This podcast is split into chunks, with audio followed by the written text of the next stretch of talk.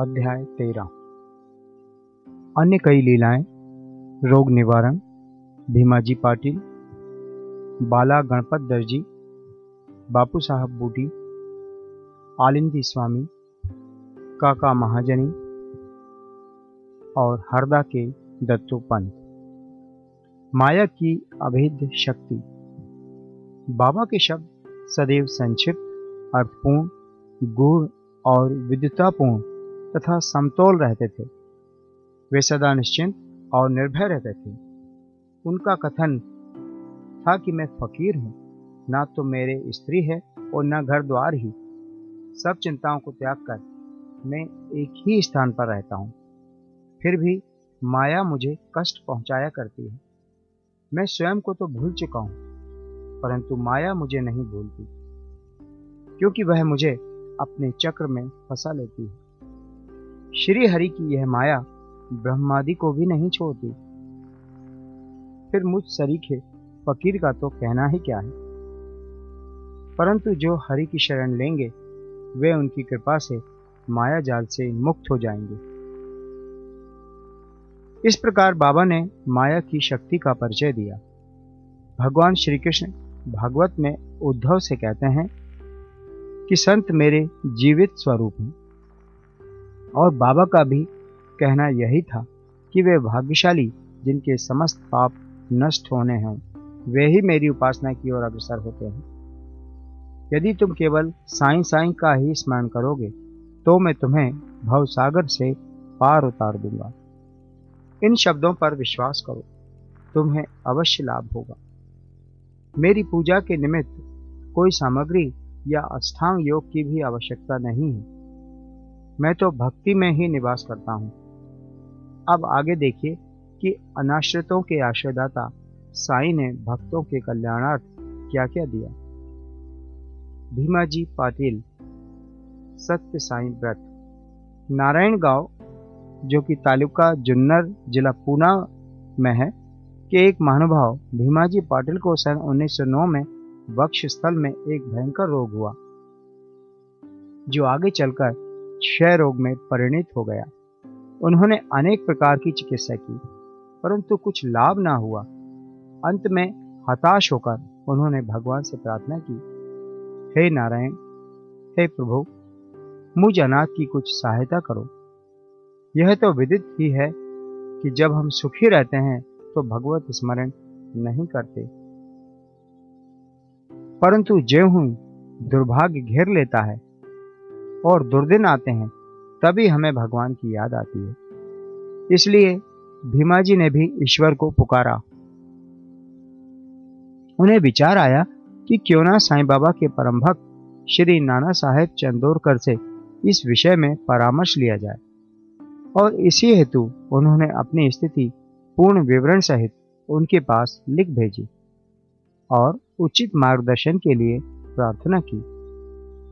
प्रत्युत्तर में श्री नाना साहब ने लिख दिया कि अब तो केवल एक ही उपाय शेष है, और वह है साईं बाबा के चरण कमलों की शरण गति। नाना साहब के वचनों पर विश्वास कर उन्होंने शिरडी प्रस्थान की तैयारी की। उन्हें शिरडी में लाया गया और मस्जिद में ले जाकर लेटाया गया। श्री नाना साहब और श्यामा भी इस समय वहीं उपस्थित थे। बाबा बोले, यह पूर्व जन्म के बुरे कर्मों का ही फल है। इस कारण मैं इस झंझट में नहीं पड़ना चाहता। यह सुनकर रोगी अत्यंत निराश होकर करुणापूर्ण स्वर में बोला, कि मैं बिल्कुल निशाय हूँ और अंतिम आशा लेकर आपके श्री चरणों में आया हूँ। आपसे दया की भीख माँगता हूँ। हे दीनों की शरण, मुझ पर दया करो।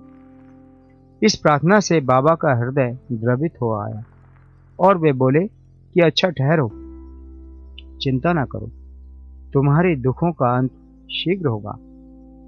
कोई कितना भी दुखित और पीड़ित क्यों ना हो, जैसे ही वह मस्जिद की सीढ़ियों पर पैर रखता है, वह सुखी हो जाता है। मस्जिद का फकीर बहुत दयालु है और वह तुम्हारा रोग भी निर्मूल कर देगा। वह तो सब पर प्रेम और दया रखकर रक्षा करता है। रोगी को हर पाँचवें मिनट पर खून की उल्टियाँ हुआ करती थी। परंतु बाबा के समक्ष उसे कोई उल्टी ना हुई। जिस समय से बाबा ने अपने श्रीमुख से आशा और दयापूर्ण शब्दों के उक्त उद्गार प्रकट किए, उसी समय से रोग ने भी पलटा खाया। बाबा ने रोगी को भीमाबाई के घर में ठहरने को कहा। यह स्थान इस प्रकार के रोगी को सुविधाजनक और स्वास्थ्यप्रद तो ना था, फिर भी बाबा की आज्ञा कौन टाल सकता था? वहाँ पर रहते हुए बाबा ने दो स्वप्न देकर उसका रोग हरण कर लिया। पहले स्वप्न में रोगी ने देखा कि वह एक विद्यार्थी है और शिक्षक के सामने कविता मुखाग्र न कर सकने के दंड स्वरूप बैतों की मार से असहनीय कष्ट भोग रहा है। दूसरे स्वप्न में उसने देखा कि कोई हृदय पर नीचे से ऊपर और ऊपर से नीचे की ओर पत्थर घुमा रहा है, जिससे उसे असह्य पीड़ा हो रही है। स्वप्न में इस प्रकार कष्ट पाकर वह स्वस्थ हो गया और घर लौट आया। फिर वह कभी कभी शिरडी आता और साईं बाबा की दया का स्मरण कर साष्टांग प्रणाम करता था। बाबा अपने भक्तों से किसी वस्तु की आशा न रखते थे। वे तो केवल स्मरण, दृढ़ निष्ठा और भक्ति के भूखे थे। महाराष्ट्र के लोग प्रतिपक्ष या प्रतिमास सदैव सत्यनारायण का व्रत किया करते हैं। परंतु अपने गाँव पहुँचने पर भीमाजी पाटिल ने सत्यनारायण व्रत के स्थान पर एक नया ही सत्य साई व्रत प्रारंभ कर दिया। बाला गणपत दर्जी। एक दूसरे भक्त, जिनका नाम बाला गणपत दर्जी था, एक समय जीर्ण ज्वर से पीड़ित हुए। उन्होंने सब प्रकार की दवाइयाँ और काढ़े लिए। परंतु इनसे कोई लाभ ना हुआ। जब ज्वर तिल मात्र भी ना घटा तो वे शिरडी दौड़े आए और बाबा के श्री चरणों की शरण ली। बाबा ने उन्हें विचित्र आदेश दिया कि लक्ष्मी मंदिर के पास जाकर एक काले कुत्ते को थोड़ा सा दही और चावल खिलाओ। वह यह समझ न सके कि इस आदेश का पालन कैसे करें। घर पहुंचकर चावल और दही लेकर वे लक्ष्मी मंदिर पहुँचे।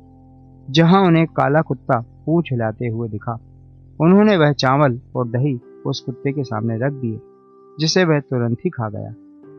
इस चरित्र की विशेषता का वर्णन कैसे करूँ कि उपयुक्त उपाय करने मात्र से ही बाला दर्जी का ज्वर हमेशा के लिए जाता रहा। बापू साहेब बूटी। श्रीमान बापू साहेब बूटी एक बार अम्ल पित्त के रोग से पीड़ित हुए।